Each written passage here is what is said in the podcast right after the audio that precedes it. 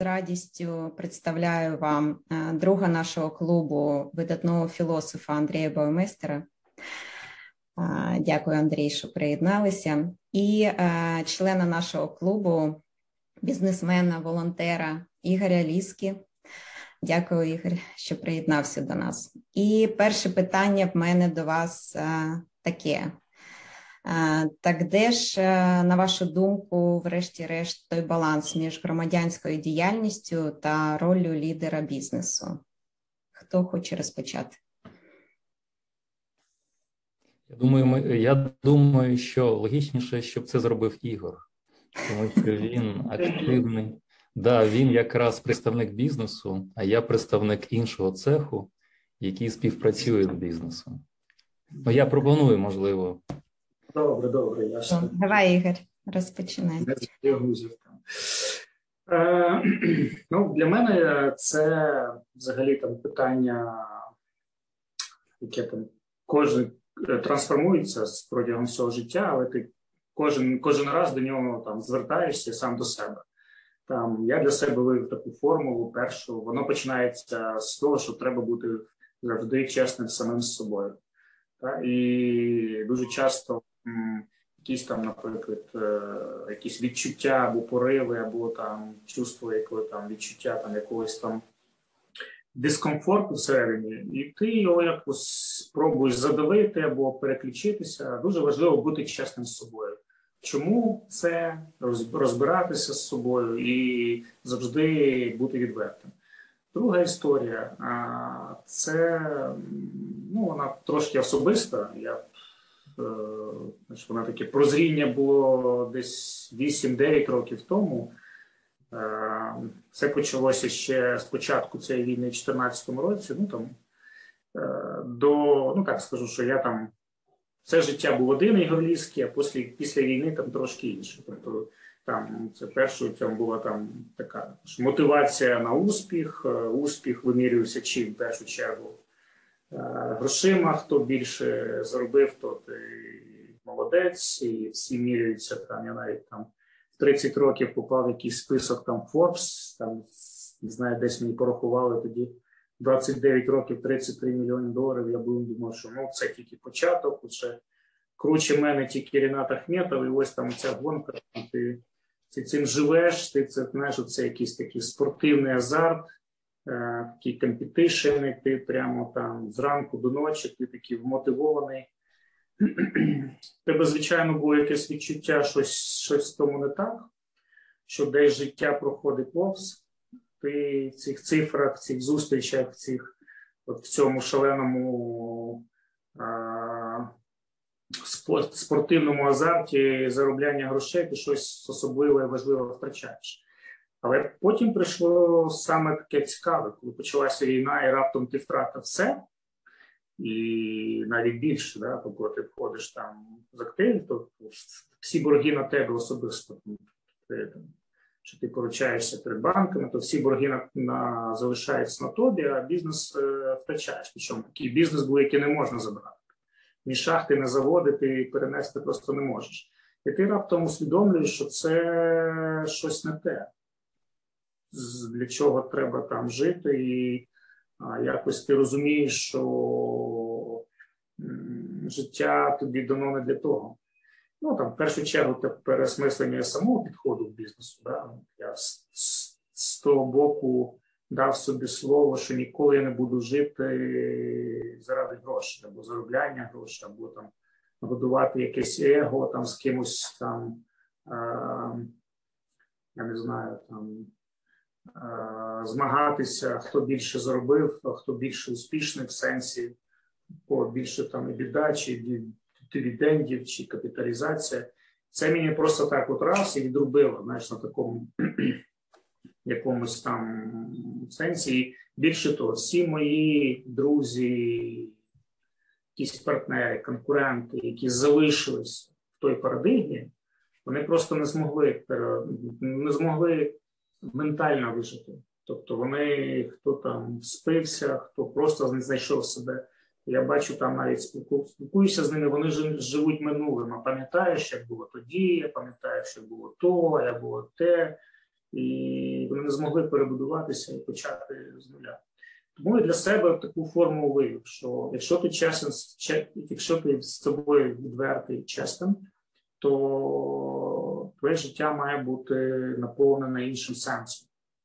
І ось і сам бізнес має бути побудований таким чином, що він приносить якусь тобі користь, або ти це бізнес і життя в мене не відокремлено. І тому, і тому, коли ти займаєшся якимось волонтерством або соціальним проєктом, то для мене це майже той самий бізнес, просто іншого напрямку. Бо тобто, все це одно про якесь, що змінюється в світі у твоїй діяльності.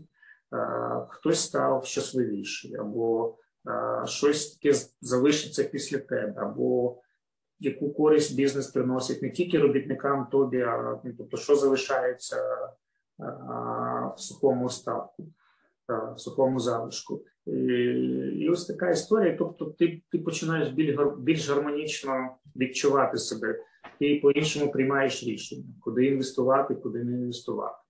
Тобто, з 2014 року в мене всі бізнеси про щось чи то про рятування планети від пластику, або що то якась енергетична залежність, зелена енергетика, або то якийсь про крутий продукт пов'язаний там з їжею, з медом, і бджоли там рятують світ по-своєму. Ну тобто, в тебе має бути ідея, і коли там навколо нього ще можна заробити гроші, то все це мені повністю влаштовує. У мене внутрішня гармонія, і навіть ну тобто немає, немає тої той гонки про гроші, але навпаки, гонка про якийсь імпакт. І ти відчуваєш іншу енергетику, енергію від цього. Знаєш? І там, і коли там, і навіть я на соціальне або на волонтерство дивлюсь з того боку, не просто знаєш, як часто в нас меценати в одному місці заробляють гроші, хто на чому. Хто на контрабанді, хто на там бюджеті, хто щось там десь трошки там підворовує, а потім там ти відкупаєшся. Ти там десь комусь там так, оце є дитячий садочок, ти знаєш, якось як відкупаєшся, там, знаєш, або якусь там свою совість, або там якусь там карму, як зараз можна казати, чистиш. Тому, е, а, а в мене навпаки, навіть волонтерство або соціальний проєкт, це все одно ну, це про про щось створювання. Да? Тобто ти ти відчуваєш, який буде від цього імпект, що залишиться, як його як його легше і ефективніше зробити, як як інвестувати зусилля, чи які гроші з мінімальним ефектом зробити з мінімальним інвестицією зробити максимальний ефект. І це вже інша філософія. І ти, і ти розумієш, що це не і ти не знаєш, от в тебе немає цього, воно не просто ну, не протиставляється воно навпаки один одного доповнює. І ти там розумієш, що, наприклад, е, я навіть до до, до, до допомозі до армії так відносишся так. Так, в тебе ти, звісно, що треба допомагати. А чим я більш корисним буду? Да, Я вже там почав розказувати там перший шок, там я там побіг з автоматом на полігон, десь записався, мене не беруть, там десь по блату на полігон. Думаю, так, спочатку перший етап. Ну так, ну з автоматом, ну щось це дуже. Ну ці цілі галійські були там з автоматом бігати. Ні, так, дайте мені хоч якусь противотанкову, там якусь там цю. Треба навчати. То ти, ти, ти я тут дві, два тижні витрив так. Це я можу так, мабуть, підбити. Все, куди бі. І потім приходить розуміння, що набагато більш ефективна моя допомога буде не там не то, що з автоматом в піхоті, навіть не з тим, не з протитанковою цією комплексом, а що я можу, наприклад, надихнути чи допомогти десяти там, наприклад, там от я можу певністю сказати, що двом бригадам я на 70% там просто укомплектував, починаючи від просто форми, якої не було перших дні. Там, знаєш, я можу певно сказати, що Дві бригади це майже 3600 людей. Це я повністю комплектував форми. Потім почалися джиби, квадроцикли, потім ці тепловізори. І ти розумієш, що твоя ефективність як організатор, як менеджер набагато більш ну, ефективна. І і це відчуття, що ти ну, не знаю, якось задоволення, що ти максимально реалізовуєшся. І я от успіх міряю зараз зовсім не грошима, не віддачею в бізнесі, не там якимось лайками в Фейсбуці, а якось внутрішнім станом, щоб ти максимально ефективно використав все, що все, що я міг, якісь мої можливості, або якісь мої там риси, або якусь там мою освіту, або якусь там мою енергію. І це це мені приносить задоволення, я там відчуваю цю гармонію. Цей баланс він в мене такий один в одне перетікає, і я прям для мене в першу чергу це про щастя або про гармонію внутрішню. Якось так. Андрій. Дуже дякую, Ігор. А я хотіла ще запитати, е, дуже відгукується все, що ти кажеш, але от е, а як от е, це на рівні відчуттів в тебе все ж таки, тому що всі там намагаються допомагати, але все рівно завжди здається, що можливо ще більше, можливо, десь щось не допрацював. Ну тому що ти бачиш, скільки люди втрачають там і е, майна, і життя, і, і, і завжди кажеться, завжди здається, що можливо десь не допрацював. От таке в тебе є, як ти Дійсно, я Чи... сам саме великий сам, сам собі суття завжди, і саме великий там цей палач. Тобто інколи, тобто я сам себе більше там десь мучаю, ніж будь-хто. Тому я часто дуже то це про чесність. Там з собою треба розмовляти. Ну, наприклад, в мене довгий час там з війни, ну тобто багатьом з вас, мабуть, це перший раз знайомо, а я з цим живу вже з 14-го року, і ну, тобто, це ж забрали батьківщину, що ти зробив для цього? Це один теж такий от внутрішнє відчуття, що що я замало зробив. Да? Тобто здавалося, що бізнесмена, да? Ти ну, концепція, яка ну що ти маєш створювати робочі місця і платити податки. Ну, в принципі, твою соціальну місію ти вже виконав. І там вже держава там ці податки має, має максимально ефективно будувати армію, соціальні інститути і все таке інше. Коли коли там забрали батьківщину, коли там знаєш, одного разу ти прокинувся, поїхав на Київ, потім не можеш повернутися. І знаєш, таке відчуття було, що це назавжди. І от ти думаєш, що ж ти не доробив? А що ж ти міг зробити більше? А чи достатньо було цих податків? А ти ж ти ж зміг те зробити, ти ж міг те зробити. А що там? І це стосується і освіти, і десь і української мови, і десь небайдужого ставлення, і десь там навпаки треба там показати силу а, і показати, що умовний е, не Янукович, це типу власник цієї господар в цій країні. Люди, тим небайдужі люди, там ті, хто ну, тобто, умовно щось створює. Та з цією історією давно живу. Знаєш, там, наприклад, е, я з собою домовився, як що в першу чергу треба жити так, і зараз дійсно я вже ніколи не думаю. Коли є можливість питати себе, чому не я, Знаєш, раніше я питав, ну чому я це маю? Ну, є якісь люди, які там хтось депутати, хтось там е, губернатор, є якісь люди більш досвідчені, чи яким цим займаються. То взагалі навпаки, зараз я там, якщо я можу і розумію, що це має, я маю це зробити.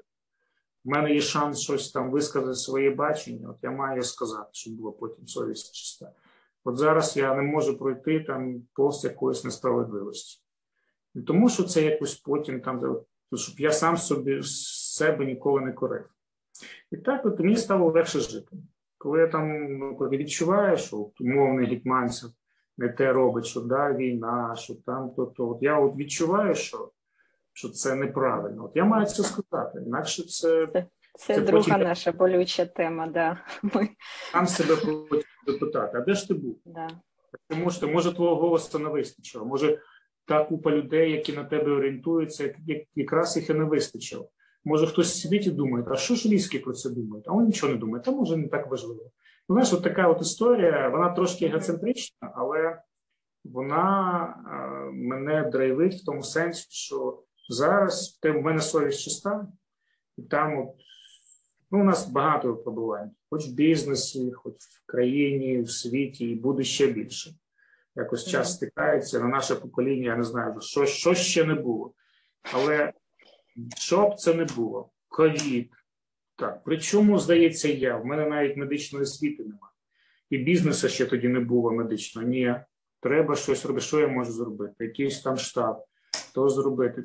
І так, е- і коли ти відчуваєш, що знаєш, ти, ти задаєш питання не чому я, а таке знаєш, просте.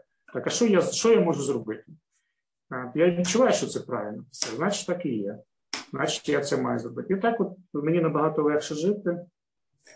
І як показує практика, в мене немає переходу. Отут я працюю для себе, для родини, а так подумаю: ну так, що би так сказ... зробити, щоб від мене відстали? А щоб не сказали, що я якийсь там, знаєш, взагалі там байдужа людина. Ну, тобто я зовсім інший підхід. Я просто питаю, себе питаю, що я можу зробити, як я рахую, і чесно, от якщо я кажу, що це мене не стосується, все це мене не стосується. Тобто, а якщо це можна, тобто, от така в мене внутрішня е, гармонія. Ну, в мене така, знаєш, я навіть розклав це прийняття рішення такі, на таку піраміду. Я взагалі дивлюсь так. Якщо це цінь, на, на рівні цінності, все, це взагалі ніколи цим не не сперечайся. Потім принципи. Майже те саме, але тут тут просто чіткіше е, задавай питання. Це мої принципи. Як я звідки не взялися, це це, це, це, це, це батьки мене навчили, чи в школі, це книжки, чи чому я вирішив, що чи я сам десь не прийшов.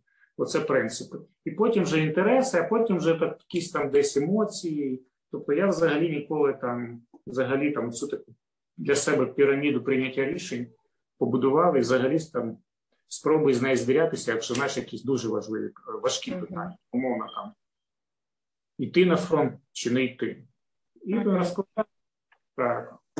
Так, тут, тут на якому я боці зрозуміло, що я можу зробити, такий мій принцип. Так, яка моя емоція? Ага, це емоція, віддати життя. Так, почекай, а, ще встигнеш. А що ти можеш зробити більше? Ага, оце. Отак, отак. А тут ти більш боїшся. Чому боїшся? Чого боїшся? Там смерті? Та ні, не смерть. Ну тут ти, коли це розкладаєш, все мені чесно з собою поговорив, прийняв рішення і потім спиш спокійно. Дуже дякую, Ігор. Дуже прикладні штуки, і мені здається, що те, що ти інтуїтивно до чого прийшов, все це, мабуть, є в філософії вже дуже багато років. Як Андрій може, може, може Андрію, да, Андрію, а, як просто... ви бачите відповідь на питання, і можливо, з, а, з точки зору якраз філософії, мені здається, те, про що казав Ігор, дуже дуже часто про це е, писали мудрі люди вже тисячі років тому. Я, е, Я спробую. Я спробую відповісти так, як я розумію. Але оскільки ми маємо бути зараз відвертими, треба сказати, що це питання про баланс. Воно вкрай складне, Оскільки, як правильно сказав Ігор, ми постійно шукаючи відповіді, так, ми в динаміці, ми завжди перебуваємо в динаміці. І я б додав кілька слів до того, що сказав він. Я, звичайно, я можу казати від е, особи Платона, Сенеки, Канта і далі, але все ж таки ми маємо підходити до нашої конкретної ситуації і з неї дивитися на більш широкі контексти. От перше, те, що прозвучало до нашої зустрічі. Кілька важливих речей. Ну, до, до початку. Це відчуття провини. А відчуття провини пов'язане з багатьма нюансами. І це завжди не тільки те, що я відчуваю, а те, що ми створюємо навколо, яке, яку атмосферу ми створюємо. І соціальні мережі, спілкування в групах, взаємодія наша соціальна, іноді тисне на нас і породжує поряд з реальними речами, пов'язаними з провиною, фіктивні речі. оскільки почуття провини може бути пов'язане з певними фікціями. І я б сказав трохи парадоксально, іноді почуття провини пов'язане з надзавданнями, які перевершують наші можливості, і накладають на нас певний тягар. І от е, я думаю, що і друге питання ми з цим пов'яжемо. Я е, зроблю перший крок. От те, про що казав Ігор, це накладання дуже важкого тягаря на індивіда. Він ніби так просто казав, але насправді це дуже важко особі одній або індивіду відповідати на такі складні запитання. Наприклад, де границі моїх можливостей, що я можу зробити для сім'ї, для своєї корпорації, для країни? Щоб цю відповідь можна було легше нам всім дати, ми маємо створювати поступово іншу атмосферу, де частина оцих е, от, тягарів ми маємо скидати. А через що ми можемо це робити? Через творення спільної солідарності між нами. Е, тому що е, в зв'язку з тим, в якому яку атмосферу ми створюємо, і в СЕО клубі, і в Києві, і в країні, залежить те, як ми себе відчуваємо. Якщо ми висуваємо один до одного масу претензій, якщо ми використовуємо ті виклики, перед якими ми стаємо, для того, щоб поставити один одного в складне становище, а що ти зробив? А чи багато ти зробив, чи зробив ти скільки, скільки міг зробити? Це все створює абсолютно нетворчу, несолідарну атмосферу. І для того, щоб ці питання розв'язувати, ми маємо ставитись один до одного. Я маю увазі не тільки в нашій групі, а я кажу про нашу спільноту. Ставитись один до одного як до партнерів і колег по спільній справі. І, можливо, ці речі пов'язані з провинами про те, що я міг більше зробити, але зробив скільки. Я думаю, треба спочатку дати чіткі критерії. Треба оцінювати діяльність кожного не за тим, що він зміг би зробити, а за тим, що він щось зробив. Оскільки дуже часто люди висувають е, стосовно інших великі претензії, самі нічого не зробивши в своєму житті. І от цей соціальний простір, а що він, а от ну, людина багата, що вона зробила? Може більше зробити. А от, наприклад, він філософ, він міг більше зробити. І ось це перший момент: як створити солідарний простір, де ми можемо підтримувати один одного, не покладаючи один на одного фіктивні, да, перебільшені вимоги до того, що може зробити людина в конкретній ситуації, в складній ситуації. Якщо цей простір ми можемо далі створювати, нам буде легше справлятися з цими викликами. Це перший момент. Другий момент розуміти, що солідарний простір зумовлює можливості прийняття рішення через доброзичливу конфліктність. Оскільки ми, я от спостерігаю, що як злам відбувається психологічне, ментальне в нашому суспільстві за ці місяці, за 90 цих днів, нас е, кидає з однієї крайності в іншу. З психікою однієї людини і соціальною психікою відбувається щось неймовірне. Саме тому, що е, завжди в таких ситуаціях ми не можемо один з одним домовитися про певний мінімум принципів і цінностей для того, щоб дати можливість кожному з нас все ж таки займати свою позицію і бути твердим в певних речах. От Ігор сказав дуже для мене цінну річ. А те, що він каже, передбачає певну внутрішню мужність, а певну внутрішню рішучість протистояти цим зовнішнім тискам і вимогам. Якщо ми виступаємо разом спільнотою, набагато краще це зробити, набагато легше буде це зробити. Тому мій другий підхід, моя друга відповідь, вона пов'язана з тим, що ми маємо дозволяти один одному сперечатися, пред'являти різні свої позиції, збагачувати один одного через навички доброзичливої конфліктності. Оскільки сьогодні, от завершуючи тут невеличкий такий спіч, є намагання в соціальних мережах, в різних групах, які намагаються дискредитувати певні певні особи, певні групи, більше намагаються зловити людину на слові, не дати можливість відверто, чітко заявляти якісь позиції. А зворотній бік цього або наслідок такого, наприклад, от атмосфери, те, що ми приховуємо якісь речі, те, що ми намагаємося підлаштуватися, те, що ми намагаємося йти е, за кимось, залиша... полишаючи власну самість, полишаючи власну зрілість і власну відповідальність. Тому я б сказав би третій момент, де баланс. Баланс, коли я запитую себе, е, де я пере, перехожу межі межі власної, власної поваги до себе, до якої міри я можу зберігати власну відповідальність, власний досвід і власне почуття гідності. І якщо я відчуваю, що певні вимоги або певні соціальні настрої знищують мої особисті кордони, моєї відповідальності, моєї зрілості, моєї гідності, я маю обирати все ж таки гідність і відчуття самоповаги. А це означає, що я маю бути готовим ризикувати. Для того, щоб зберігти оцю свою гідність, я можу показати себе.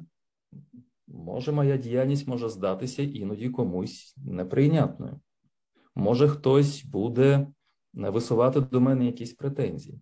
Але моя внутрішня позиція я не повинен зраджувати своїм цінностям, своїй гідності. І час покаже, хто був правий. Тому я я завершую, тому я кажу про те, що в солідарній спільноті легше зберігати власну гідність, легше розв'язувати ці складні виклики. А якщо людина перебуває наодинці з собою, своєю совістю, своїми цінностями, це зробити набагато складніше. І насправді такими простими словами Ігор радше описав таку героїчну постать яка витримує якісь, ну не знаю, бурі в термінах стоїцизму, які розбиваються об її таку кам'яну фортецю. Але якщо ми ми ж хочемо бути відвертими, да? але відверто таку позицію складно постійно відстоювати. А, Тому я завершую питанням на питання: а як зробити наш простір солідарним? А як зняти один з одного тягар оцих іноді ілюзорних провин? коли ми оцінюємо один одного не за тим, що ми могли б зробити, а хто взагалі давав нам якісь критерії або лінійку, що має конкретно зробити Ігор або Андрій, або кожен з присутніх. Хто накладає ці тягарі? В цифрах, в вазі? Хто? Якщо ми запитаємо, поставимо ці питання, ми скажемо, це ілюзія. Іноді почуття цієї внутрішньої провини зумовленими якимись якимись міфічними вимогами, які з, з усіх боків нас оточують і тиснуть на нас. Для цього треба протистояти такому твердому е, усвідомленню того, що ми можемо змінювати атмосферу, не шукати ворогів всередині самих себе а посилювати себе через солідарні стосунки. І оцінювати людину за тим, що вона дійсно зробила, а не те, що вона могла зробити. Нехай, хто, нехай хтось зробить більше. Нехай хтось покаже, який він герой, або який він е, крутий громадянський діяч або бізнесмен. Але хай він покаже справами. Поки що моя справа ось така, справа Ігора ось така. Ми можемо пред'явити те, те і те залишаючись самими собою, зберігаючи свою гідність. Це в певному сенсі така тверда мужня позиція. Але без е, загальної спільної з нами солідарності, без допомоги один одному в цьому, розуміння, що це наша спільна справа, ми не можемо просунутися вперед. Вибачте, що я трохи так задовго, тому що я шукаю шукаю правильних фраз, а це дуже складно, оскільки ми зараз перебуваємо постійно в такому просторі, який постійно атакується вкиданнями психічними якимись, не знаю, кроками. Навіть а, твердо заявляти свою позицію сьогодні ризиковано, навіть до кінця артикулювати власну думку або цінності іноді ризиковано. От нам треба створити такий безпечний простір для солідарної взаємодії. Отут, я думаю, ключ до пошуку цього балансу. В цій атмосфері легше знайти баланс, ніж в ворожій атмосфері взаємної підозри і взаємних звинувачень. Дуже дякую, Андрію. В мене у зв'язку з е, тим, що ви сказали. Ну, по-перше, я ще раз хочу до спільноти звернутися. По можливості, е, ті, хто приєднався, е, увімкніть, будь ласка, камери, якщо є така можливість, тому що хочеться все ж таки Це також крок солідарності з людьми. Да, ми бачимо да. Це якраз да. крок солідарності, про котрий Андрій казав тільки що. Буду вдячна, якщо в когось вийде підключитись і на відео. А повертаючись до питань, Андрій, дуже таку цікаву тему ви підняли. В мене ну, в зв'язку з цим таке питання ми е, кожного разу там дуже гостро це відчувалося з 2014 року. Е, мені здається, е, під час кожної кризи намагаємося дублювати функції держави, тому що чомусь вони не спрацьовують, і можливо, вони не спрацьовують, тому що ми такі дуже мужні енергійні. Можливо, ми не даємо державі Е, показати на що вона здатна. Можливо, е, ну я просто не розумію. Ми ж всі сплачуємо податки, але е, під час криз ми повинні бути тими героями. На котрих все тримається, ну чому це протиріччя? Чому в нас такий осознаний мужній народ, і якось не дуже е, це відчувається, можливо, помилково. Я це як питання е, до вас ставлю е, державні інституції. Можливо, ми їм заважаємо гарно працювати і вирішувати ці надскладні зусилля, і їм нічого не лишається, як покладатись на нас. Як ви думаєте? Андрій, може, ви першим тепер відповісте. Я собі я зараз буду швидко швидко казати, щоб е, кілька тез дуже коротко і стисло е, проговорити. Перше, е, загальний контекст. Ми сьогодні, сьогодні кажуть про етап деглобалізації в світі. Що це означає? Це означає, що стало зрозумілим, наскільки важливо зв'язувати бізнес з власною державою, країною, з власним бізнесом, наукою і культурою. Тобто ставка на власні ресурси є частина нашої безпеки. Друга теза: в зв'язку з цим має змінюватися функції і держави, і бізнесу, і, скажімо, громадянської сфери. І тут ми маємо взаємодіяти досить активно, оскільки держава, а іноді у нас сьогодні ще не не встигає за змінами. Держава розглядає себе. Ну, зараз ми в стані війни. Я кажу трохи трохи е, ніби збоку. Да? Держава звикла і має спокуси, особливо в, е, в таких е, важких періодах, здійснювати тільки репресивні і наглядові кроки. Тобто вона е, здійснює тільки силові певні акції, певні вимоги. В стані війни це дуже важливо. Але також представники держави мають розуміти, що у них немає інших бізнесменів, вчених, діячів культури і громадян, і що це їх головний ресурс. А це означає, що єдина можливість країни не тільки вистояти в війні, а побудувати зовсім іншу країну, пов'язане, власне, з ресурсами всередині цієї країни.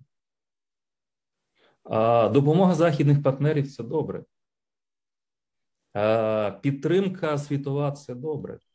Але ніхто не відбудує Україну без активних груп, інтелектуалів, бізнесменів і інших людей. І тому мені здається, зараз, прямо зараз, в ці місяці, і в майбутні місяці дуже важливо активізувати частину країни, яка називається громадянським суспільством, ще в іншу сферу.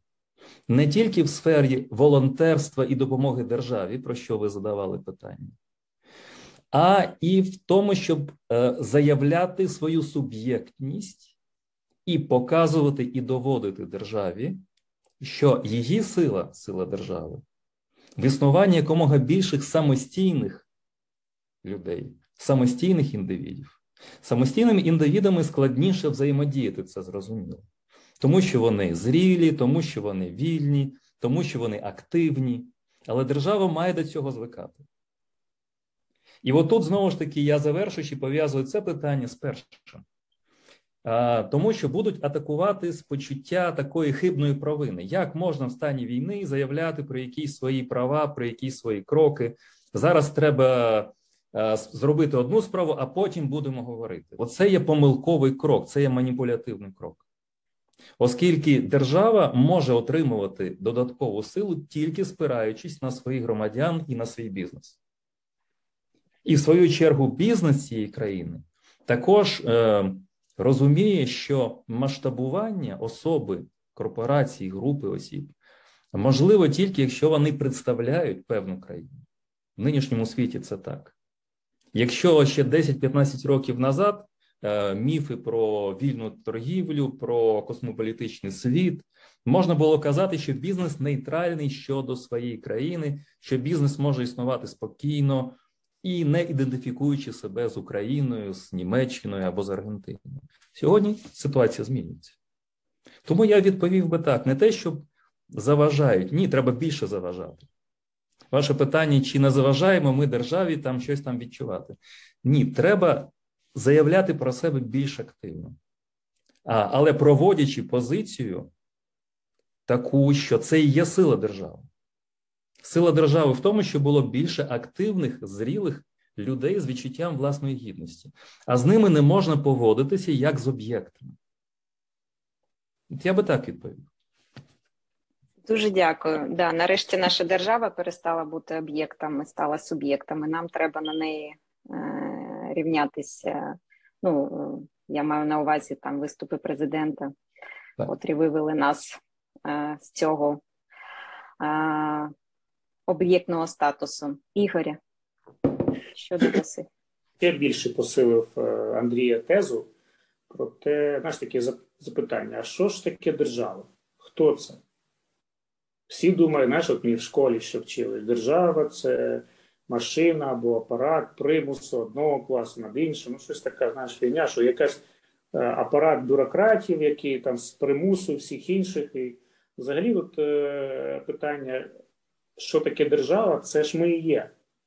От ми і є держава, вона нам належить. І вона має бути організована, щоб мені, тобі, всім нам було легше жити, щоб ми жили гідно захищено, в безпеці, так як ми хочемо.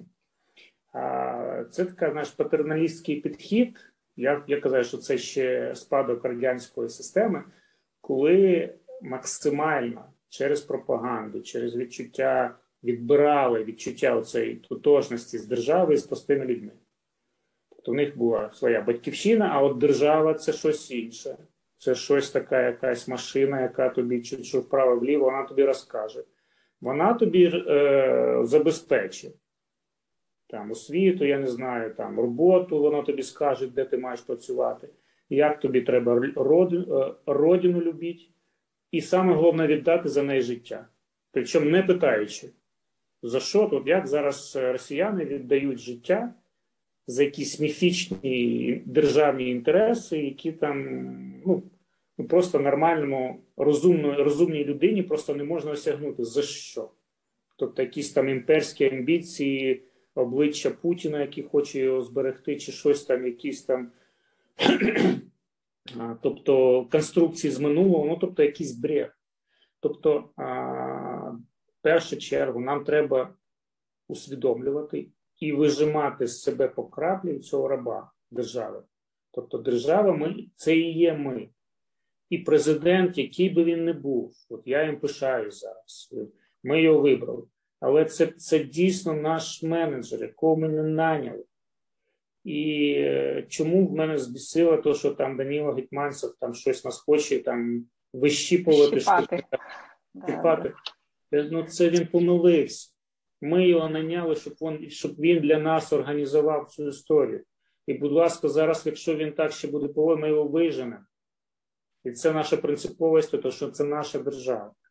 От я ж почав, що до 2014 року у нас була така конструкція, з якою я зараз борюсь на всіх фронтах. Що, типу, ну, моя справа маленька.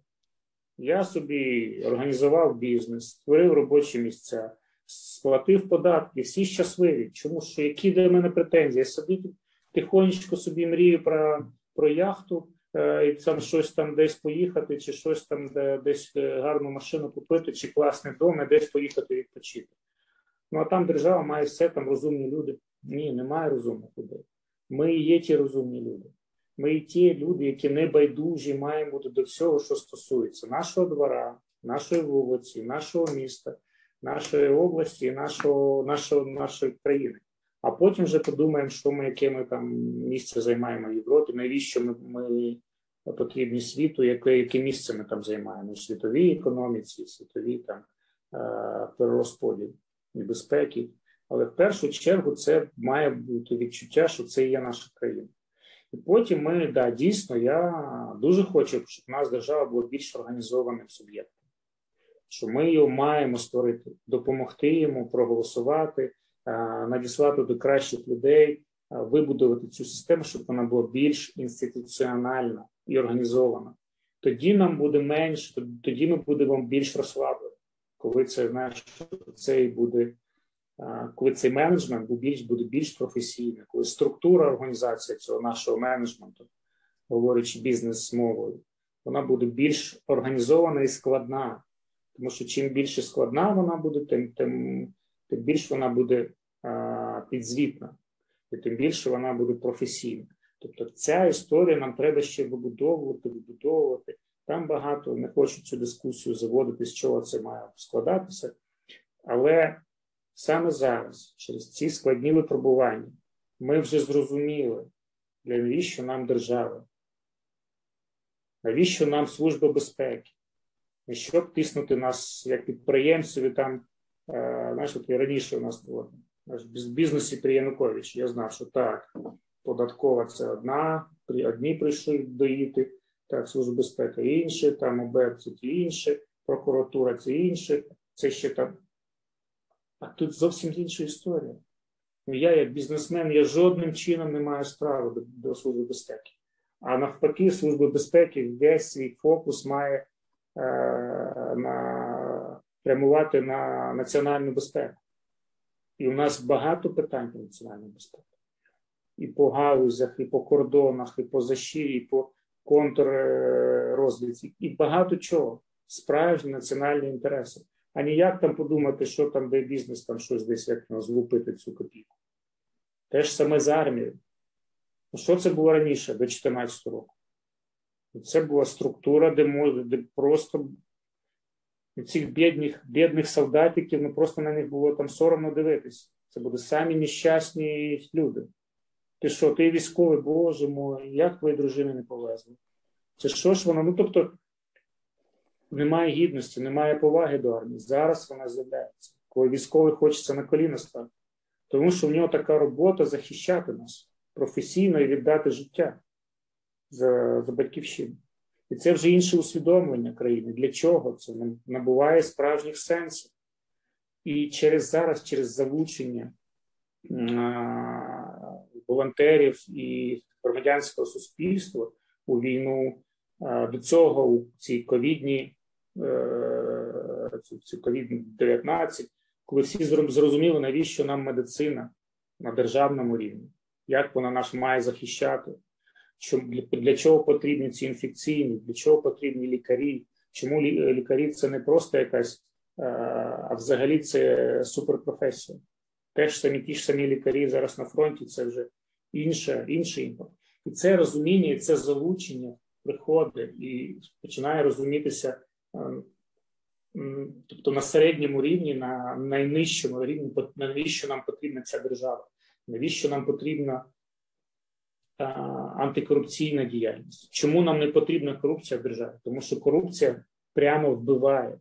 Це не хтось, ну там якийсь там нормальний, дуже такий круткий хлоп'яка, десь там загіпав, десь щось там, ну, розумний, десь там якусь схему скрутив, щось там, е- десь там зробив, ну хай заробляє, ну що тобі жаба далі?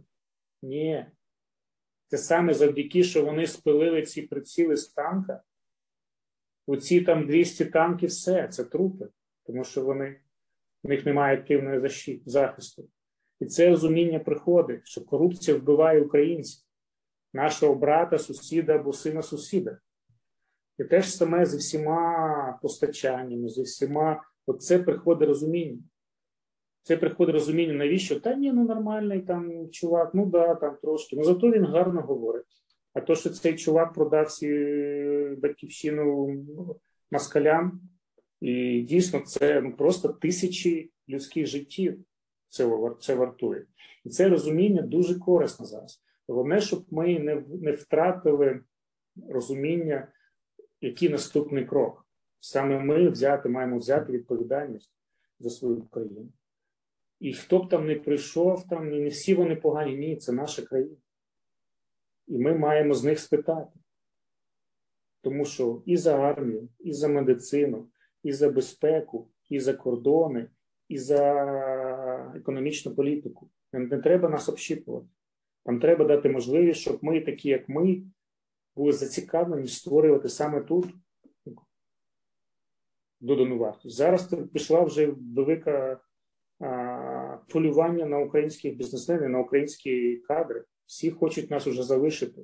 І грін-карти, і те, і дозвіл на роботу, і тут тобі допомога, і тут тобі соціальні програми, щоб нас не залишилось на 5-6 мільйонів менше. Ось до чого має найкращих бути. причому. Найкращих. І, і, і, і про це і тут питання має бути інше. Нічому чи не заважаємо ми державі? Ні. От я таки навіть не допускаю. Навпаки, ми є держава. Більш того, ми за неї маємо спитати кожного депутата, кожного цього військомата, коли я там ногами буцав, кажу, віддавай зброю. Кажу, ні, не можу мені якусь бумажку підписати, вже другий день війни. Кажу, ну і хто ж тебе ні, то хай так його вже немає.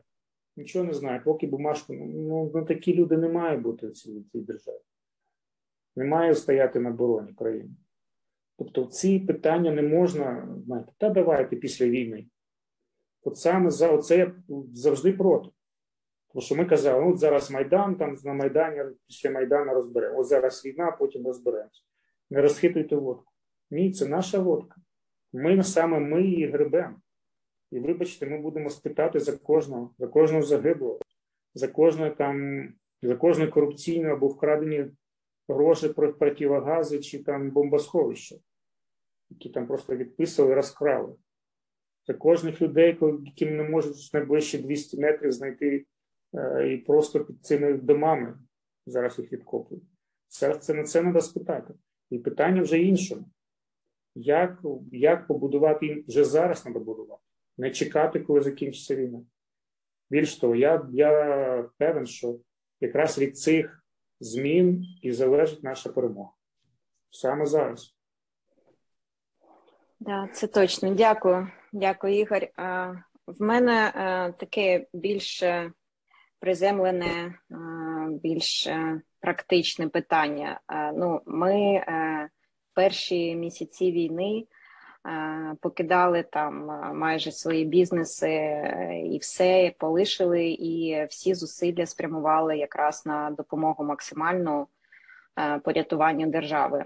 Зараз вже ми розуміємо, що це не ем, спринтерський забіг, а це марафон. І е, як ви вважаєте, е, ну от ви Ігор казав. Ігор казав про те, що коли постав вибір йти на війну або допомагати, а, ну можна сказати, головою і там купою а, а, тих здібностей, котрі принесуть більше користі ніж одні руки. він вибрав те, що більш корисне буде для держави. А якщо зараз е, стоїть питання, що ну важко тягнути на собі там і волонтерство, і бізнес, і треба якось обирати, тому що ну, волонтерство це той самий бізнес з точки зору. Там багато операцій, е, операційної діяльності, багато завдань, багато багато треба уваги. От як е, з цим розподілом, тому що е, на короткий проміжок часу можна там максимально приділити увагу одному, а потім іншому. А тут, коли і держава в біді, і усі без винятку бізнеси в біді. Ну е, якщо ми будемо лише рятувати державу, то е, чим потім е, ми будемо підіймати ту державу, якщо в нас не лишиться ну, ніяких бізнесів. От яке, яке ваше бачення шляху вирішення цього важкого, на мій погляд, питання? Знаєте, воно важке. Я коротко, тому що я не бізнесмен. Так, я намагаюся, все ж таки, моя діяльність трохи відрізняється від діяльності присутніх. Але я тут 5 копійок філософських скажу. От такі запитання, від перше, друге, третє запитання, воно вимагає чіткої семантики. І відповідь залежить від е, значень, які ми вкладаємо в певні слова. Наприклад, такі слова, як рятувати державу чи рятувати бізнес. Це семантична, е, семантичний такий парадокс оскільки він вже задає хибний напрям для міркування. Я б сказав, що це певний капкан семантичний. А щоб з нього вийти, треба його перекодувати. Тільки рятуючи власні бізнеси, і можна врятувати державу. А це є вихід з капкану семантичного. Чому? Тому що в країні мають бути достатня кількість зрілих самостійних людей, відповідальних. Якщо а, всі відповідальні люди будуть наскільки, я скажу зараз ризиковану річ, да, наскільки розчинятися в тому, що вони вважають допомогою, втрачаючи свої бізнеси, це означає, що вони будуть помножувати в країні людей, які будуть потребувати зовнішньої допомоги. Тобто вони ризикують вже е, бути не змозі допомогти своїм робітникам, своїм колегам і самим собі, своїм сім'ям. А я так е, спеціально загострюю. А і це і є колективна справа. Бути в змозі допомагати самим собі, допомагати своїм ближнім, допомагати а, своєму бізнесу, допомагати своїм діячам культури або тим людям, які потребують допомоги, які не можуть заробляти, і потім це означає допомагати державі. Тобто я проти того, щоб створювати такі семантичні капкани. Отже, допомагаючи власному бізнесу, ти допомагаєш державі. Я так це розумію. Не або, або, або а насправді роблячи X, ти робиш Y, а не навпаки. Можна так допомагати державі, що, врешті-решт, ти збільшиш кількість людей, які вже не зможуть допомагати самим, самим собі. Тобто вони втрачають, втрачають відповідальність і самостійність. Дякую, Андрій. Да, я намагаюсь про. Трохи провокатив, проти господи Прово, провокативні да, запитання.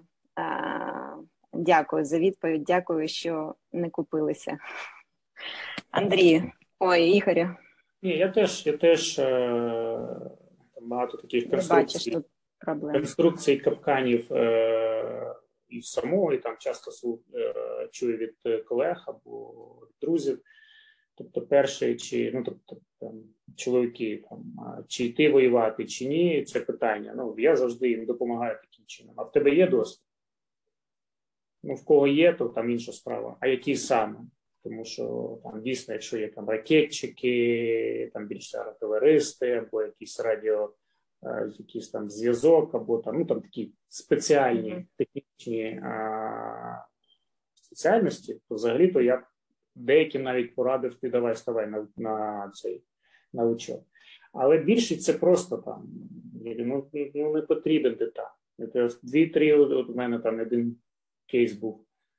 Е, Оксфордська освіта, третя, там, керівник банку. Пішов зараз е, вже два місяці з риє окопи на Рівненщині. Національній гвардії. Ну і потім вже вже на третій місяць вже вже пишіть, забери мене, хоч що я тут просто е, я відчуваю свою неефективність настільки, а з одного боку він такий герой для всіх своїх. Тобто, що він там не побоявся, щось доказав, там то по-пацанськи там на ці два тижні це его своє погодував, але потім він розуміє, що ефективності ноль і там. І зараз там складними зусиллями хоч його переводимо щоб він там хоч якийсь там постачанням займається, щоб хоч хоч мозок там, де він може, там і постачанням своєї бригади там займається. Тобто, ну тобто я знаю це питання реально досконало. Багато там спілкуюся з військовими, допомагаю там комплектування бригади, і прям тобто, що потрібно в першу чергу, що в другу. Дійсно, що зараз перемагає професійна армія. І дійсно, що зараз потребується, і ми маємо дуже швидко її створити. Професійну армію з професійними військовими, з максимально це буде максимально ефективна історія. Друга історія. А як же ж війна йде, як можна займатися бізнесом, ходити в ресторани, замовляти якісь послуги, купувати айфони, чи нові там вантажівки, чи щось там планувати, якісь наради коли е, люди гинуть, і це теж така така пастка, яку треба оминати. Я там говорив там, ну, з крутим спецназівцем з Ізраїлю, він каже, він взагалі каже, у них такий принцип Ізраїлю, що військові воюють, всі інші мають е, наповнювати бюджет, е, працювати, ходити в ресторани, навіть інакше навіщо ми взагалі воюємо? Ми саме за це і воюємо. Інакше ворог нас вже переміг. Він же хоче забрати в нас ну, тобто, наше життя. І дійсно, якщо ти ти маєш допомогти чи можеш, але там далі треба там треба жити і продовжувати наповнювати бюджет, платити і а, рятувати економіку. А, Це ми такі, знаєш, таке сам для себе якісь такі формули вивів. Ну і, і, і, і третя історія це ми. Ну, коли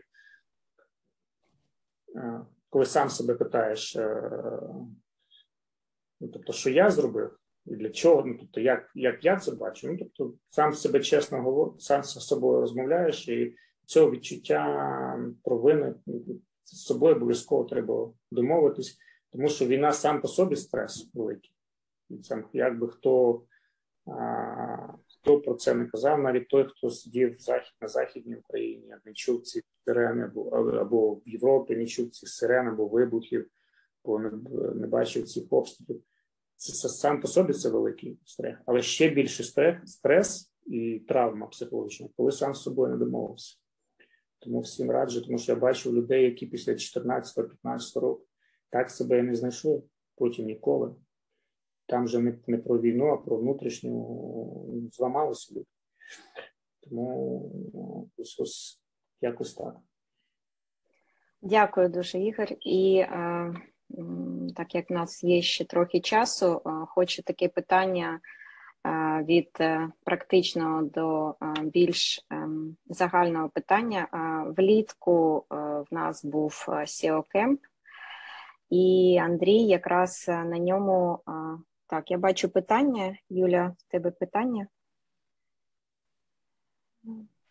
Е, ні, ні, це я на майбутнє, якщо ви дасте а, гостям ага. е, да, слово. Да, Добре, я я да, оста, лишу час для питань.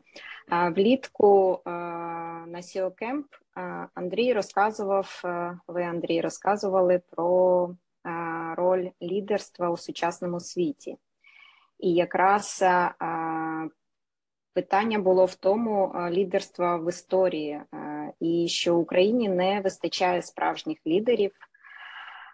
І В мене питання: чи змінилась на вашу думку зараз ситуація, і ну, питання до обох спікерів. Чи бачите ви сьогодні цих лідерів, хто вони і як вони, на ваш погляд, якщо вони є, можуть вплинути на історію в наш час? Я відповім коротко е, через е, іншу аналогію. Е, зараз ми бачимо зміну ситуації в тому, як ви правильно сказали, що ми відчуваємо повернення суб'єктності до України. Повернення суб'єктності повинно тягнути за собою ситуацію, в якій лідери будуть затребуваними. Оскільки, коли країна не є суб'єктом, лідерство на такому глобальному рівні, так, воно взагалі не користується попитом. Але тут є певна небезпека, яку ми маємо враховувати. Коли ми кажемо лідер, треба розуміти, що лідери мають бути на своїх місцях. Лідери можуть бути справжніми і фіктивними. От нам треба справжні лідери. А це от просто важлива ремарка. Чому? Тому що в ситуації, в якій ми перебуваємо, безперечно проявилися лідери. Але ситуація динамічно змінюється. І коли ми будемо вже дивитися в перспективі, лідер це той, хто працює в перспективі, тому що такі ситуації тимчасово з'являються люди, потім вони зникають. Безумовно, відкриття це позиція президента. Безумовно, можна назвати ще кілька людей. Але поява таких лідерів стратегічним мисленням, які відповідають завданням України, це те, що має народжуватися на наших очах. І наше завдання також в тому, щоб підтримати таких людей, да, дати їм можливість проявити свої лідерські якості в різних сферах. Тому що ми бачимо зараз тільки верхівку айсбергу. Ми бачимо тільки певні аспекти нашого життя. От зараз, мені здається, разом з суб'єктністю має бути цей попит. Да, взагалі змінилася картина. Зараз вже не можна буде розповідати історії про страждаючу Україну.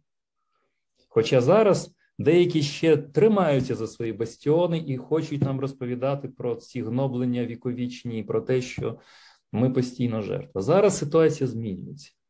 І навіть коли я там даю інтерв'ю і десь виступаю, мені навіть а, слово сполучення Україна жертва агресії. І і мене щось зупиняє, щоб поєднувати ці слова: жертва агресії. Тому що Україна тут не жертва, Україна тут активний активний суб'єкт, який себе захищає. І слово тут жертва не підходить. От е, я б так сказав: так, попит на лідерство і повністю переписування історії України. Причому не історії України за 30 років, а довгої історії України. І це переписування історії має на перший план висувати людей, які можуть створювати перспективи розвитку надовго вперед. Лідер той, хто буде бачити на 30, 40, 50 років вперед і вести за собою свої групи і всю країну в цілому. Дякую, Андрію. Ігор. Так, я Що повністю погоджуюсь. Е, я рахую, що цей запит на лідерів в складні важкі часи це просто неймовірний. І е, дуже часто це наш цей тиск це якось викристалізується там, там справжні лідери, е, які готові брати на себе відповідальність. Тому що дуже часто, тобто, лідерство було якось живо окремо від відповідальності. Тобто, знаєш, в Україні була така історія. Лідер це той, хто вибився десь кудись наверх, хто як, хто через приватизацію, хто через посаду, хто через якісь зв'язки. І от він е, він лідер, тому що він зверху. Ні, це не так. Лідер це той, хто може взяти на себе відповідальність за якийсь напрямок, за якісь людей, за якусь за країну в цілому. І от е, зараз якраз це лідерство і появляється. Тому що зараз під час війни умовно без лідерство без відповідальності неможливо. І якраз лідер це той, хто готовий приймати складні рішення. От навіть, наприклад, у президента, там, у військових е, командування от є справжні виклики. Тобто вони зараз вирішують, що ці люди мають геройські бути жертовно там свої покласти життя. А оці люди ну, тобто цих треба врятувати. Або е, от тут от, лідерство відповідальне, якраз воно складається, викристалізовується от, під тиском складних рішень. І і ми, як суспільство, має підтримати е, от, саме тих людей, які готові в довгій перспективі ввести Україну через складні рішення до до успіху, до процвітання, до, до побудови іншої країни, нашої країни. От е, я тут бачу дійсно і президент, і я бачу багатьох мерів, які по-іншому себе повели в складні часи. А, І багато людей появилося навіть в моєму оточенні.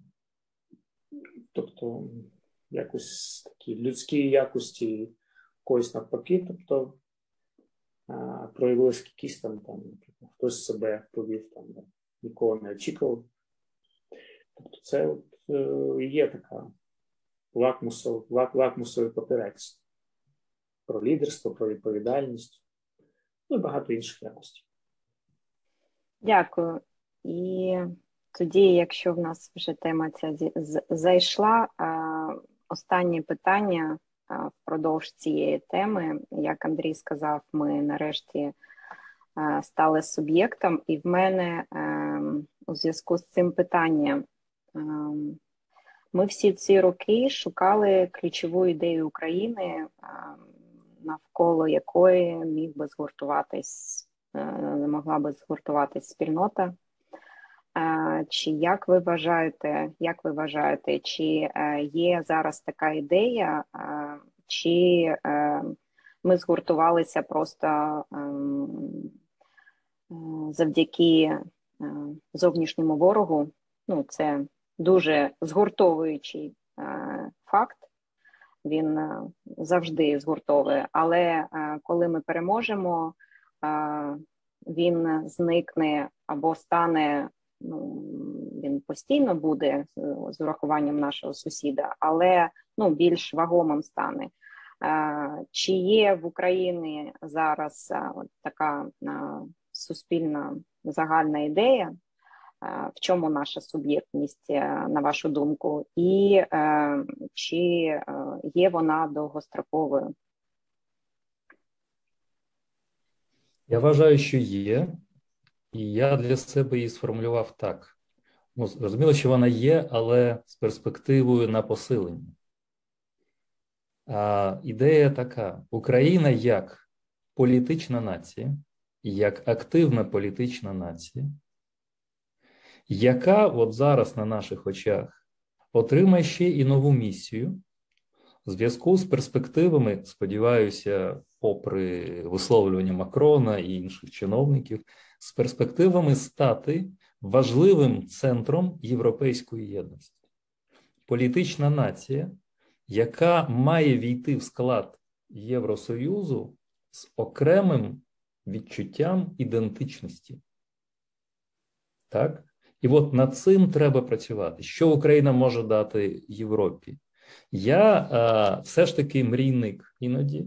І моя мрія полягає в тому, що треба повернути Європі власне відчуття деяких фундаментальних європейських цінностей, а які сьогодні, слідкуючи за деякими елітами європейськими старої Європи, вони там трохи вже трохи так е, втрачають дух, втрачають власне цю от силу, життєву силу, так? Повернення цим ідеям життєвої сили, повернення Європі з Києва, да, як з центра сили, повернені Європі, можливо, її юності, можливо, її креативного періоду. Я розумію, що це занадто амбітно, і ми можемо тут не справитись. А я хотів би, щоб справились. Ну чому не справились? Ви дійсно у вашому питанні вже є для міркування так, е, от в такій ситуації Україна себе проявляє, як в 14-15 проявила. А потім, якщо не буде тієї солідарності, відчуття спільної місії, а зрозуміло, що це може бути зруйноване, може зникнути. Я б не хотів, щоб так було. Але для мене ідея з'являється, оскільки не мова розділяє, не регіони розділяють. Всі відчувають себе спільною єдиною нацією, політичною нацією, відмінною від е, політичної нації російської або політичної нації, скажімо, ну не знаю, грузинської або білоруської. І от ця ідентичність не є штучною. Тепер цю ідентичність треба розвивати, наповнювати подальшим змістом. Проєвропейським, про, власне, це і є наше минуле поєднання початку з е, новою стадією. З Києва все почалося тут, в східній Україні, і в східній Україні Київ був один з тих центрів, з яких це починалося. Це амбітно, і тут не вистачить е, тільки сильного бажання. Тут мають бути людські ресурси. Треба буде важко повертати людей. От Ігор сказав про бізнес, а це стосується і освіти, і культури, і взагалі соціальної сфери. Треба буде боротися за людей, створювати їм можливості для самореалізації, для створення тут в Україні цих речей. Хоча, якщо вони будуть там творити для України, десь це також непогано, щоб вони відчували себе також частиною української політичної нації, щоб оце хибне почуття провини, що хтось захоче залишитись, але буде працювати як українець від від, скажімо, інперсона країну за кордоном. Да? Це також тут в Україні мають усвідомлювати і не казати, а він там залишився, йому там приємніше і далі. і далі. Взагалі, мені здається, що в найближчій перспективі ця провина і ця хибна лінія кордону зникне між Україною і Європою, Україною і Західним світом, оскільки, коли ми станемо частиною цього, не буде стояти питання, де зараз перебуває Ігор або Андрій. Він буде жити і в Києві, і у Парижі, і у Варшаві е, різні періоди року, тому що це буде власне той спільний простір. Це сьогодні, а якщо людина десь там живе, ніби вона не в Україні і далі. Це якраз наш спільний простір. Отже, українська активна політична нація. Ось моя ідея, яку я просто спостерігаю зараз. Дуже дякую, Андрій. Ігор. Я б ще додав, що ця війна війна світла проти темряви, свободи проти несвободи. І це от об'єднує таку знаєш, ідентичність українців. Е, вільних, майбутнього проти минулого, я б ще додала. Так, так вільних людей, які е, є частиною е, Європи, повністю розділяють європейські цінності, свободи, свободи слова, свободу вибору своїх керівників, президентів, своїх представників свободи. Тобто, ми точно розуміємо, що що в нас має, що держава має цінність, українська держава, що ми не хочемо більше бути, що ми хочемо мати свою країну, свою державу, і ми, ми і ми хочемо її пишати. Ми вже її пишаємося. Це от комплекс меншовартості пішов в минуле. Це дуже важливо. Оце там гордість за свою країну, за те, що я українець, це дуже велика енергія. І а, Тут дуже важлива історія на противагу про про свободу, тобто свободу підприємництва, свободу а, творчості, креативу, свободу вибору, свободу слова. Тобто, це дуже дуже важливо для нас. Це це вже дійсно про а, про такий цивілізаційний вибір. Тобто, ми йдемо в майбутнє, ми йдемо в цивілізований світ, чи ми йдемо там в тоталітаризм, в диктатуру, це все е, повну брехню, повне замилювання, домінування держави, домінування якихось там володаваків, ФСБ, військових цих чиновників. І це це, це прям ти його прям можеш побачити. Отут темрява, отут, отут е, світло. І навіть е, у 2014 році це було так трошки це ж була гібридна війна і ти, і люди вибирали настільки, ну воно ж було так повзуче, це незрозуміло, той Крим, той Донбас, чи хтось там, чи вони самі, чи всі там ми розуміли, там, хто там звідти. Але це був свідомий вибір.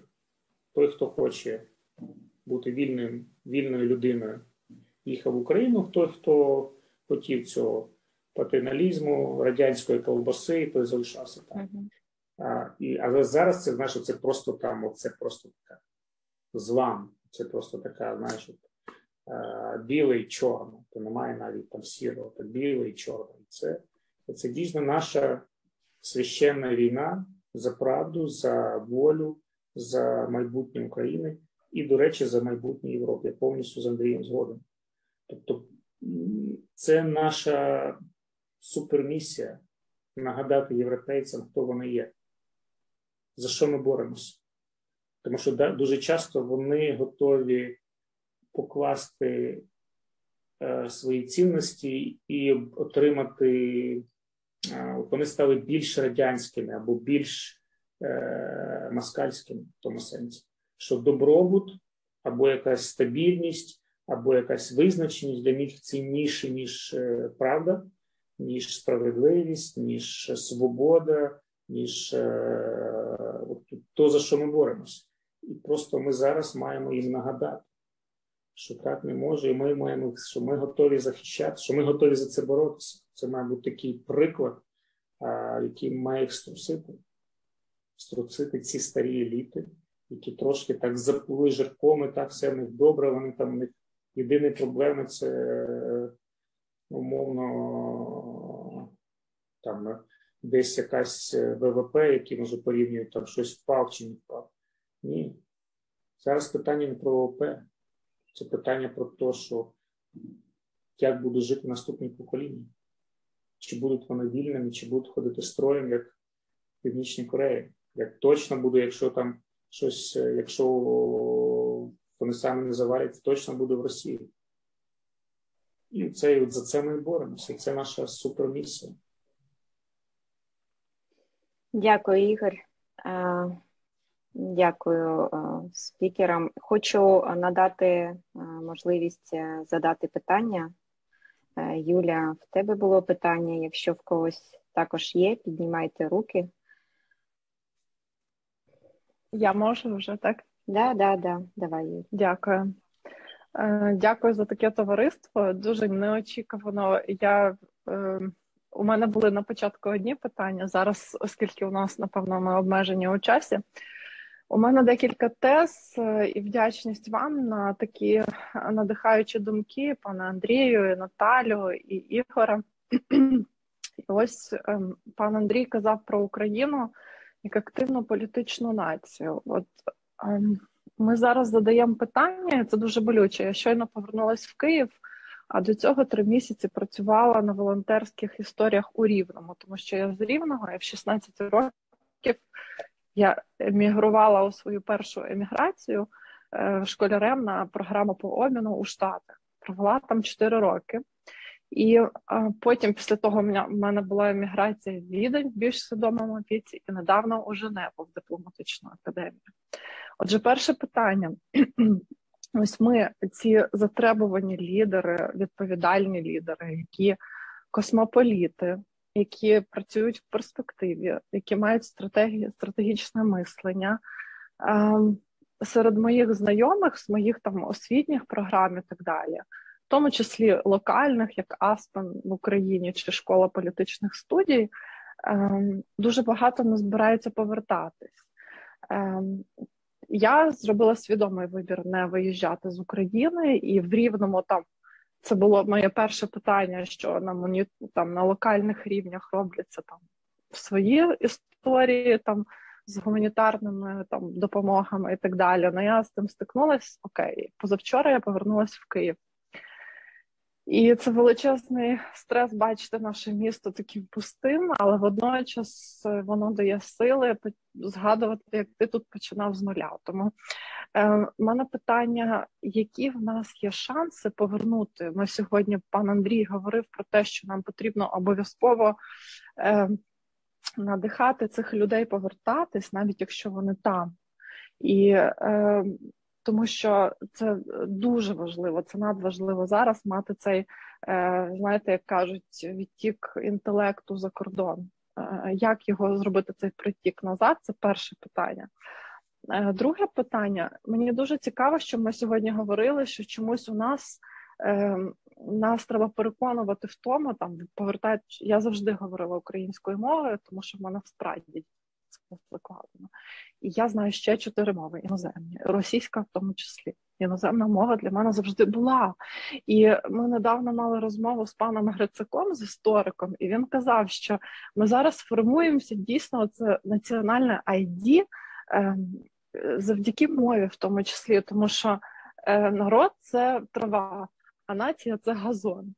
І ось у мене дуже емоційні питання, але мені дуже цікаво, ем, як же далі українці будуть, які зі сходу сюди іммігрують, наприклад, сприймати цю національну ідентичність, як е, е, чи це ми повинні якось сприяти цьому, чи, чи це має бути якийсь кластер там відновлення держави в контексті National ID, це дуже складна така інтелектуальна споруда.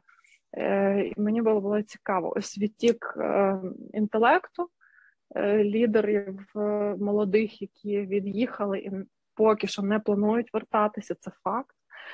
І друге, це ось як хост цей National ID на всю Україну. Дякую.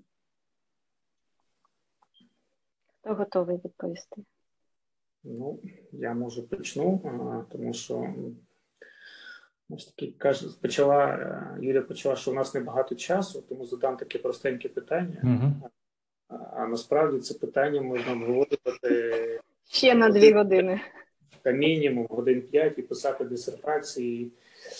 Е, я над цим е, розмірковував. Я про це теж сперечався. Я навпаки російськомовний з Луганська і взагалі навіть в українську школу не ходив. Це була така Я так свідома, само.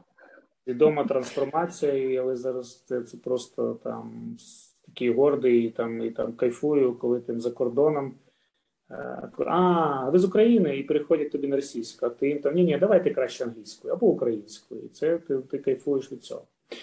Е, але от такі от трошки вже виводами, тому що це дискусія велика, можна багато сперечатися, дискутувати, але мої, мої тези такі. В першу чергу, все починається з національної гордості. І ця нам дуже потрібна. Ми вже перемогли по, по великому рахунку, і, але якщо ця перемога буде дійсно до кінця з виходом на наші кордони, і з, з цього почнеться всі почнуться одне ж такий національний підйом. Це дуже важливо. Наприклад, я пам'ятаю, вивчав окреме питання по, наприклад, Фінляндії, як фіни. В них ж теж не було мови. Що ще скільки там 70 років тому вони всі говорили 75% по шведськи, хтось там по російською, хтось якось там діалектом угорською, тобто мову. Вони, по суті, мову створили і цим процесом пройшли. І там була дійсно умовна поразка, дефіс, перемога з, з, з РСР. І коли вони дійсно там знайшли в себе сили, що вони відстояли країну. Єдина країна залишилась, ну, тобто там з багатьма там обмовками, але там вона залишилась незалежною. І вони створили своє, вони розуміли під тиском цієї історії, що вони вони мають створити свою мову, стати ідентичною нацією, політичною нацією. Тобто, перша перемога, перша національний підйом. Це дуже це нам дуже допомогло. Друга історія. Як ну, таких дуже важлива історія це економічна. Хто б як не казав, десь максимум 15-20% ми цим підйомом, цим якимось там національною свідомістю або небайдужістю, або якісь там ми можемо їм продати, що треба переходити на українську мову. Але всі інші, як ви сказали, це трава, які треба підстригати, і саме головний важить це економічний. Тобто має бути вигідно розуміти і спілкуватися українською мовою. От просто на, вибачте, цинічному рівні це просто має бути вигідно. Вигідно друкувати книги, вигідно а, знати українську, щоб тобі тобі більше платили. Наприклад, щоб український паспорт був такий, е, ну тобто, чогось вартував, щоб безвіз чи з перспективи в Європі, щоб ті якісь москалі там вивчали українську мову і хотіли отримати український паспорт. Згадали, що у них бабусі, дідусі це українці, і почали, починали вивчати українську мову, щоб був е, попит на українських вчителів, які будуть їм вчити Україну, надавати або можливість, щоб вони за це платили гроші, щоб кінематограф там це був український, щоб і, і це перш це це має бути економічно вигідно. Щоб якщо ти ну, то, ну тупо, якщо умовно знання української мови буде тебе більш, ти будеш більш конкурентним, виробляти більше, більш тебе більш перспективи там. Е, отримати роботу або десь там себе реалізувати, піти там депутати, чи в суді, чи кудись. Це дуже важлива історія. Як хто б не казав, це вже доказано. І третя історія дійсно це про культуру. Це от має бути культурний, ну тобто, умовно, має бути попит, або має бути це буде модно, це має бути цікаво, має бути тільки український контент, який там або він має бути якісний, або ну, тобто, щоб е, це сама складна історія по культурі, тому що її не можна організувати штучно. Супер, але, але Ігоре, дивись, Івасюк був дуже модний. Він був супер модний. Він Софія Івасюк, Василь Івасюк. А, він був модний, і він досі модний. Ось працює, я кажу про цей код. Він якийсь невидимий код, можливо, я не знаю. Ну, але якщо перші два працюють, два чинника, то третій легше запускати, і в ці три вкупі. Якщо ти гордий, що ти українець, тому що багато людей. Я я, я був здивований. Ну ладно, в мене там проблема. Я в Луганську в мене був. Але я бачу львів'яни з Рівнищі приїжджають в Київ, починають переходити на російську. Розумієш? Тому що їм вигідно, вона більш модна, або більш якось знаєш, керівник розмовляє російською, як от підлаштовує, а то хоч дівчина хоче там хлопцю сподобати, він російськомовний. Ну то от, от, от, оцей, оцей парадокс треба міняти. У мене Шо? таких проблем не було, не знаю. Ну, ну, повір, повір, ні, До слова. Тобто цю історію треба змінити. Я думаю, що коли ти коли це українською, це модно, коли ти пишаєшся, що ти українською, коли ти коли за кордоном розмовляєш українською, або першим звертаєшся українською, або там, а, наприклад, ну от я кажу, дуже показово всім раджу, коли до тебе там багато персоналу російською вчать, спілкуються, і українців е, вважають, ні, ні, ні, speak English or Ukrainian, not Russian. Це буде, але чому це чому людина має це переход? Тому що вона хоче відрізнятися, вона хоче пишатися вона українцем, тому що він має бути гордим. Коли він достає український паспорт, то він гордий за те, що він українець. Не тихенько, та ну да, ти з Росії, та краще промовчи, що ніхто не знає цю Україну. Ну да, да, десь з Росії, а де та та з Києва. А так це ж не Росія. А ви знаєте, ну да, це Україна. Ну умовно треба навпаки, щоб це так, я українець. Да, ми зараз воюємо за Європу, за європейські цінності. Це сама смілива нація у світі. Це то, то, то. І коли з цього починається з перемоги, починається національний підйом. Друга історія держава і суспільство має створити це економічну перевагу всім україномовним, вивченню української мови. І потім третя історія треба підтримувати українську культуру. Причому вона має бути сучасною. Не треба а, треба шаровари. Да. діаспорську цю історію українську, що з минулого це дуже потрібно, ці координації, але має бути сучасна українська культура. Тобто культура, яка буде конкурувати з британською, з американською, з французькою, з європейською, яка буде там е, через е, через музику, через твори, через якісь там словосполучення. Нам потрібні фільми унікальні, нам потрібно нам нам має бути от мода на все українське має початися. І я думаю, що все в наших руках. Дякую, Ігор. Андрію, додасте щось? Ну, нема чого додати, все так глибоко сказано, але знову ж таки, в цілях е, дружньої конфліктності я все ж таки е, у мене позиція єдність в різноманітності.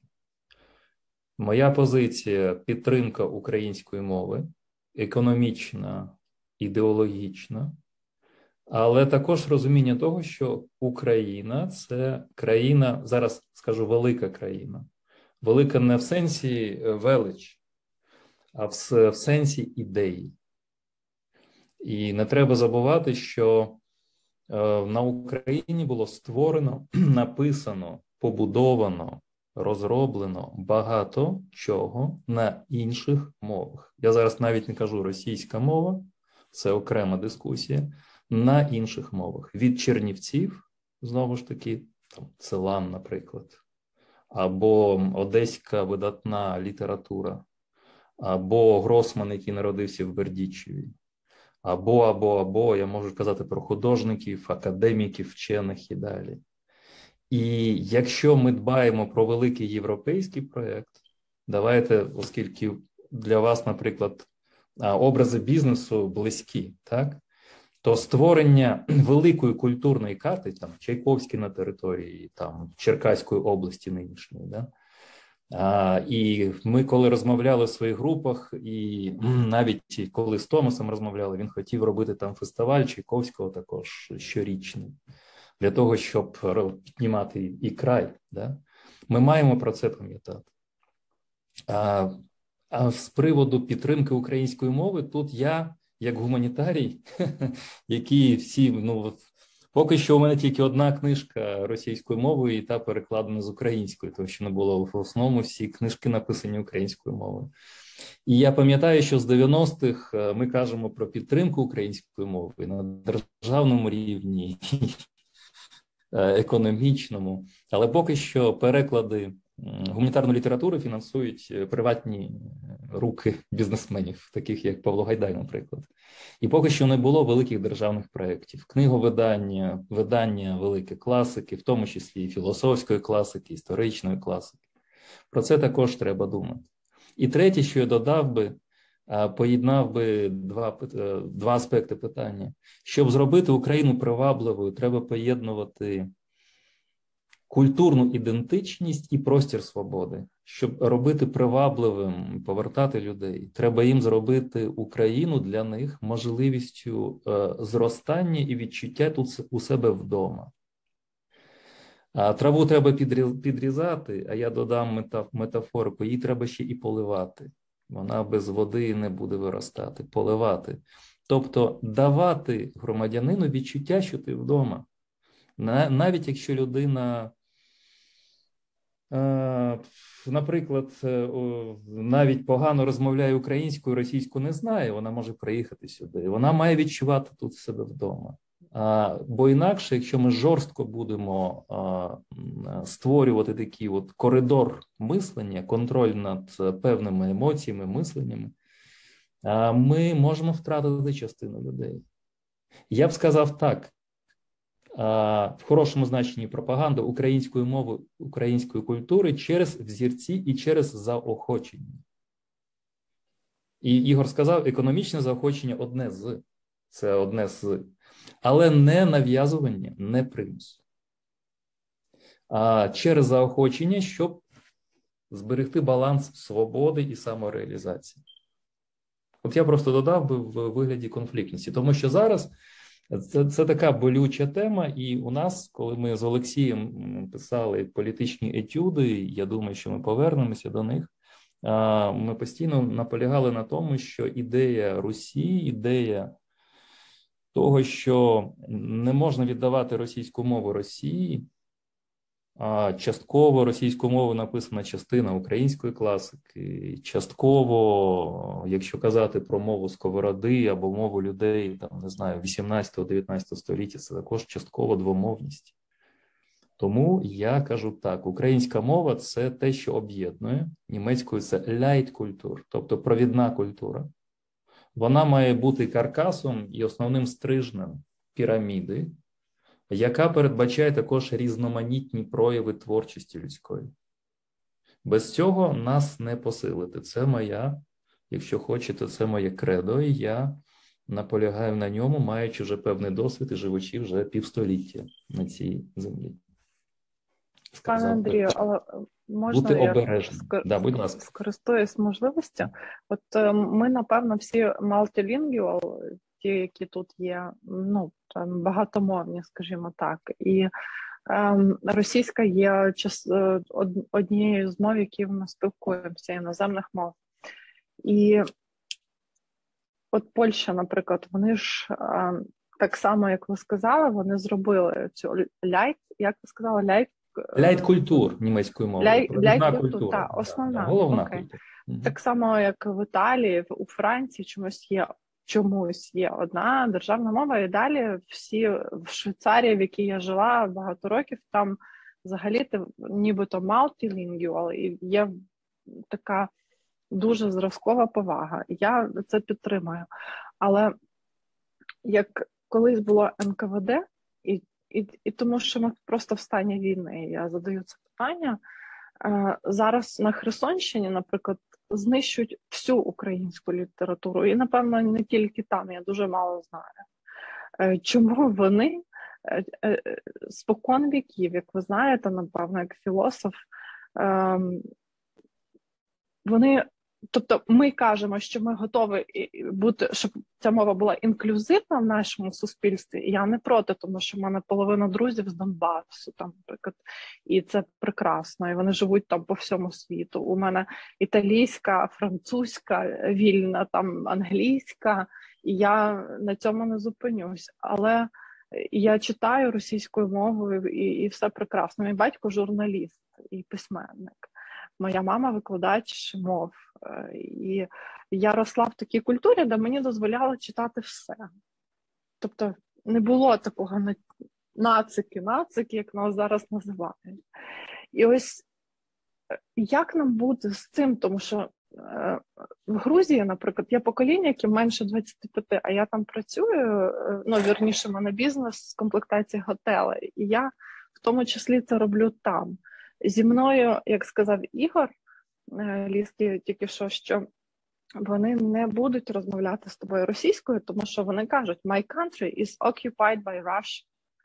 Do you speak English? Ну, Окей, давай англійською. Ти не знаєш грузинську, не проблема. Ти мій друг, давай англійською, але російською говорити не буду.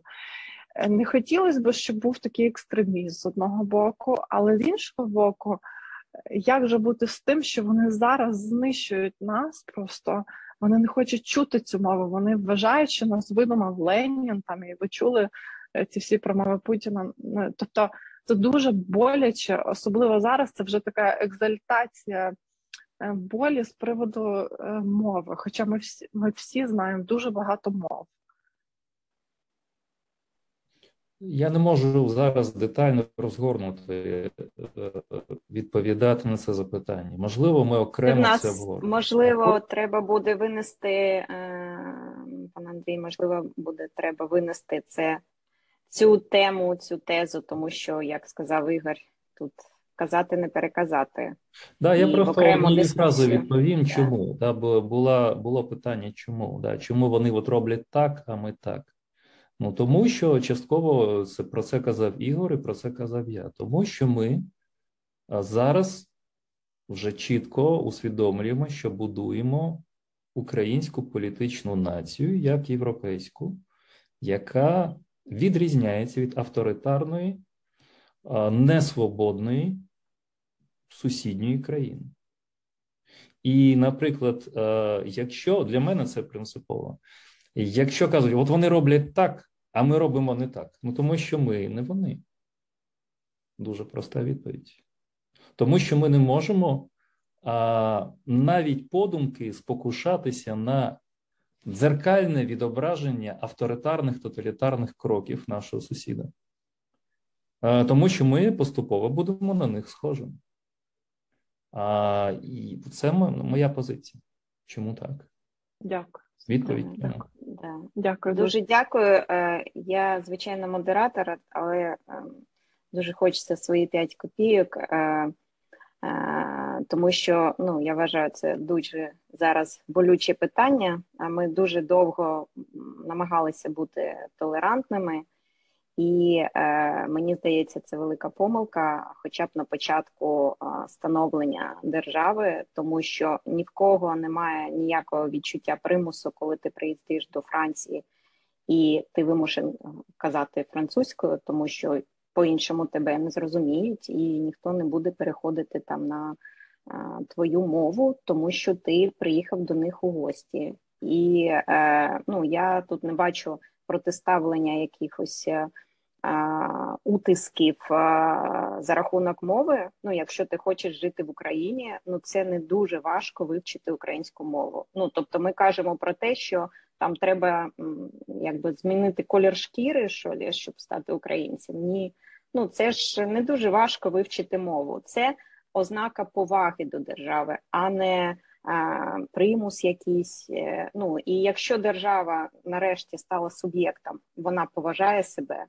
то а, люди, котрі поважають Україну, вони повинні вивчити українську. Е, ніхто не буде бити, якщо ти кажеш з помилками, з акцентом ще якось.